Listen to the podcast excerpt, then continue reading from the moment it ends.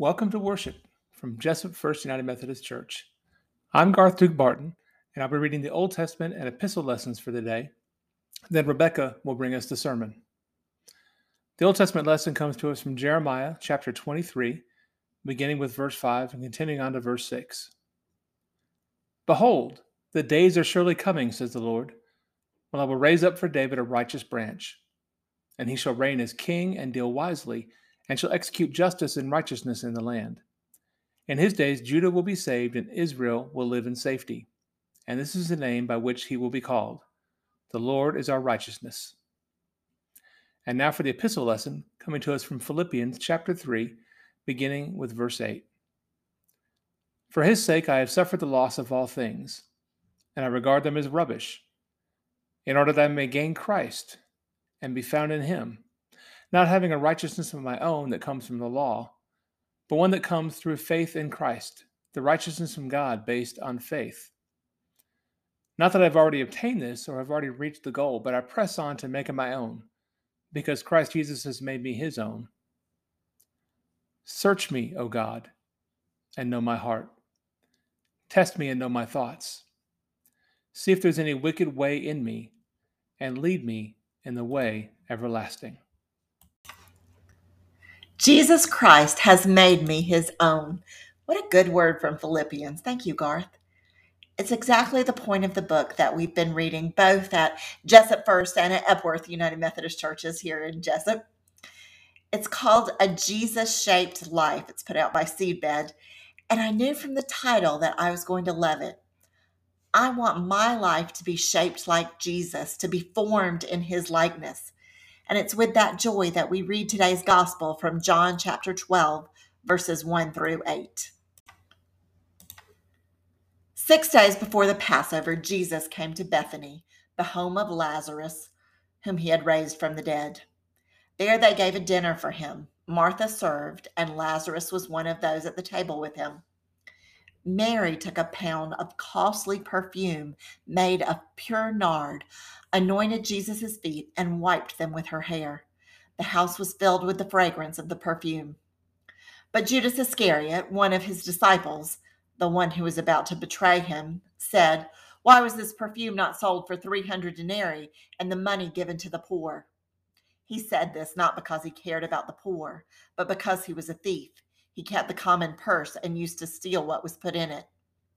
Jesus said, Leave her alone. She bought it so that she might keep it for the day of my burial. You always have the poor with you, but you do not always have me. This is the word of God for the people of God. Thanks be to God. Last week we read Luke 15 in the parable that's often known as the prodigal son. And we learned that the word prodigal means lavish, extravagant to the point of being wasteful. So, in that sense, we've got another prodigal today in the gospel. This time it's Mary of Bethany. Mary is the sister of Lazarus. And in the chapter right before this one, Lazarus died. Jesus was his friend. And Jesus came and wept with Mary. Mary always strikes me as the kind of person who's very demonstrative. Then, in an incredible miracle, Jesus called Lazarus out of the grave and back to life. Now, you need to know that because it helps us understand Mary's extravagant, prodigal use of oil. In the story we read, Jesus is gathered around a table with his friends. Lazarus is at the table, very much alive.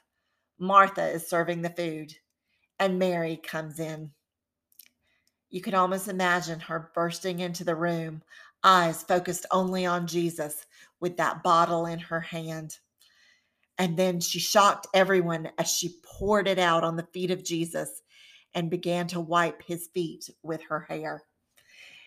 It's an act of love and devotion, and it comes from the heart of a woman who knows that Jesus has made her his own.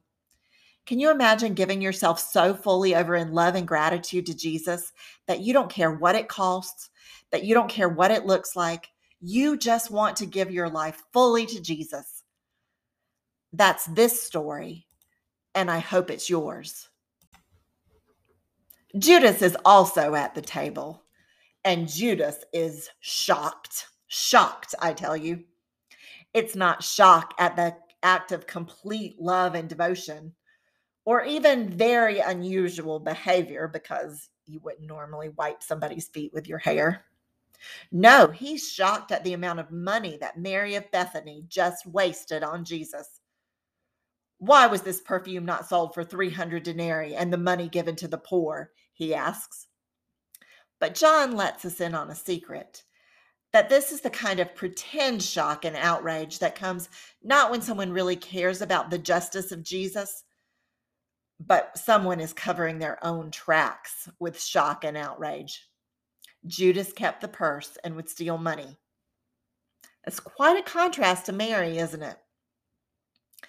Judas didn't really care about people who were poor, but Jesus did and still does. Judas had listened to enough of Jesus' teaching to know Jesus' priorities. Judas may have read the book of Amos, condemning people for bringing sacrifices to the temple when they trampled on the heads of the poor. So Judas knew that this was a prodigal amount of oil, and he thought he would condemn Mary for the waste. This is where you've really got to know Jesus and know his heart and be formed in his likeness to understand what he's asking for and what his priorities are. What Jesus saw in Mary was an act of overflowing love, preparing for his burial. He knew his time was short, but he said, You will always have the poor with you. Now, some people snatch that verse right out of context and say, well, there's nothing you can really do to help people. Jesus said there would always be poor people. That ignores the vast wave of Jesus' teaching that began with his mother's own prophecy before he was born that the hungry would be filled with good things and the rich sent away empty. It ignores Jesus' mission statement in Luke 4 when Jesus said he was coming to bring good news to the poor and set at liberty those who are oppressed and it ignores everything that Jesus taught about justice. So often, when we talk about justice, we use it in a limited sense of the justice system. If someone who had committed a crime is found guilty, we say, ah, well, justice is served. But in the Bible, it's clear that justice is more about more about the whole way of living and not just crimes that have happened. It's God's way of working in the world to make things right to bring about the kingdom that God has in mind. Justice is part of the covenant of God. Every time the Bible talks about the promised land, it's with the idea that there will be enough enough land, enough food, enough for everyone to sit under their own fig tree. Some of the most quoted verses from the prophets are about justice. Let justice roll down like waters, says Amos.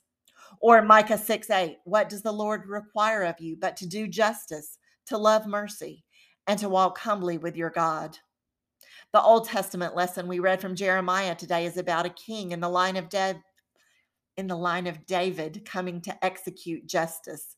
The book of Isaiah begins with the thought that religious festivals mean nothing if the way one is living is not full of justice. So Isaiah says, Seek justice, rescue the oppressed, defend the orphan, plead for the widow. Throughout the Old Testament, especially, we see how justice and righteousness are paired together. Psalm 33 5 says, He loves righteousness and justice. The earth is full of the steadfast love of the Lord.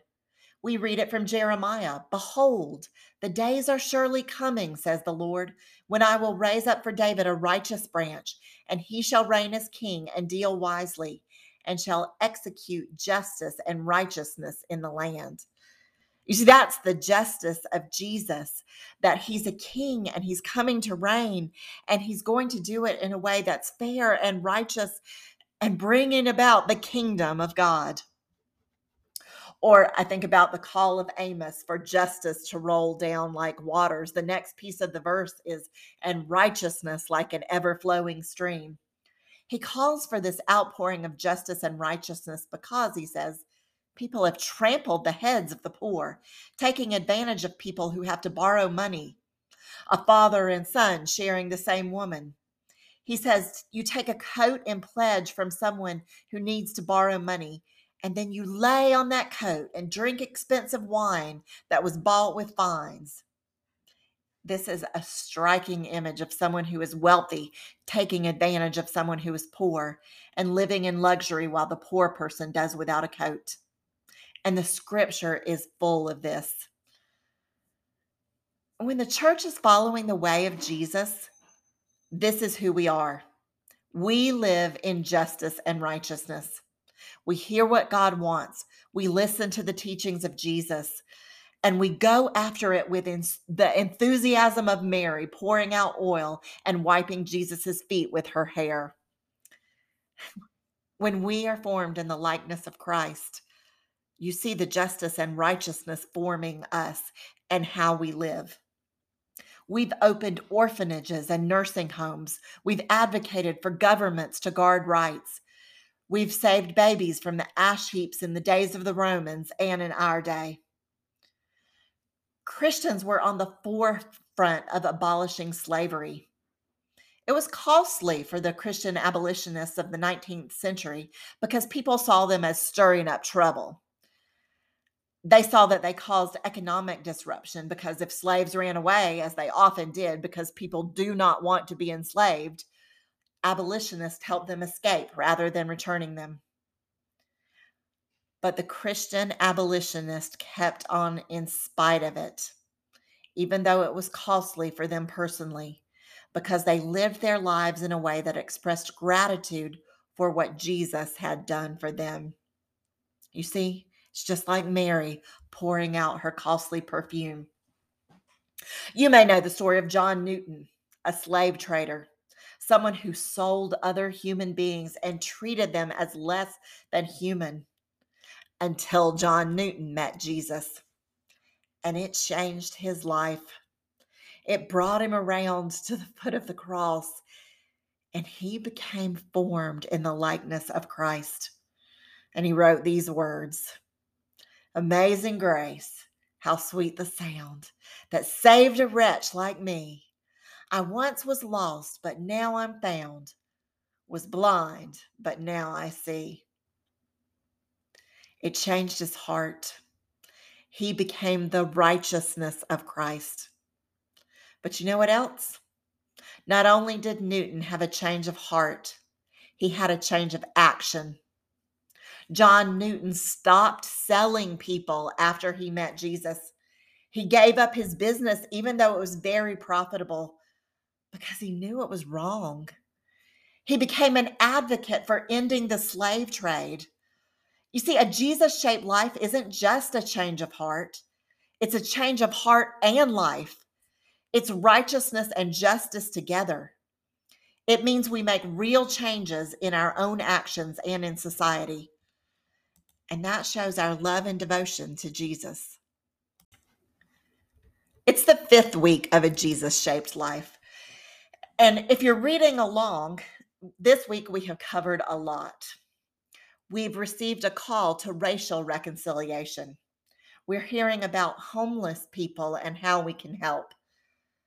We're talking about putting an end to human trafficking and a real look at the role of wealth and poverty in our country.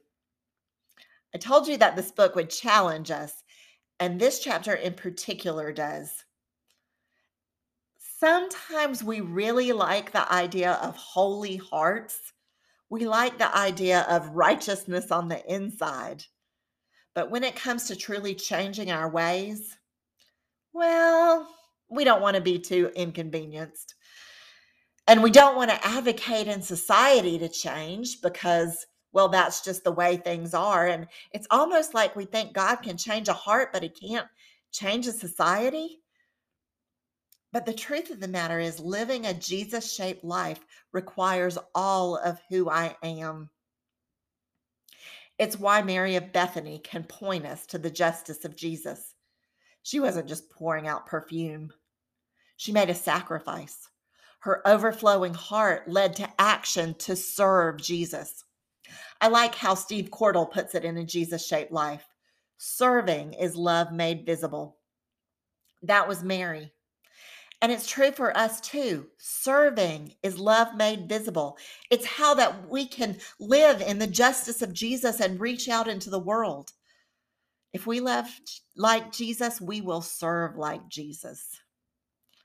If we love like Jesus, we will serve like Jesus, even when it's costly for us. Now, it's sometimes easier to point to the injustice from long ago because I know you're all going to agree that slavery is evil. And honestly, we're still feeling the ripple effects of that evil of condoning slavery in our country. 400 years of slavery is still rippling into where we live today. Cordle writes Anyone can complain about the state of the world today. It's easy to point to problems. However, Jesus doesn't command us to criticize the world, He calls us to change it. So, this is where it's your turn to think and pray about the Spirit's leading. Look around where you are, your community, your country, the world. What part of it doesn't look like the kingdom that God has in mind? Are there problems with the government or the criminal justice system where you are, maybe you're called to help be part of that change. Where are poor people being trampled on? Where are people still judged by the color of their skin rather than the content of their character? Maybe that's where God is calling you to live out the justice of Jesus. We abolished slavery officially in the United States, but human trafficking still happens. Where do you see the call to the justice of Jesus? The justice of Jesus is love in action, love made visible. It's making this world look like the kingdom God envisions. So, Jesus is that branch from the line of David He's the king who executes justice and righteousness in the land. Jesus Christ has made us his own, and he wants us to be part of it. Will you pray with me? Oh Lord, you created us, you love us, and you've made us your own in Christ. We also know that you love the world and you have in mind your kingdom coming. We pray it in the Lord's Prayer Thy kingdom come, thy will be done on earth as it is in heaven.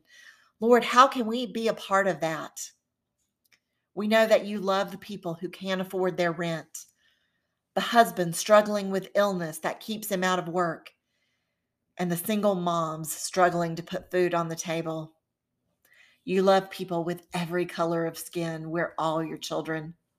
You love people that this world has treated like nobodies. Let your justice and righteousness flow through me, Lord, and through those who are called by your name. Give us hearts to serve, that we may make your love visible in this world. In the name of Jesus, we pray. Amen.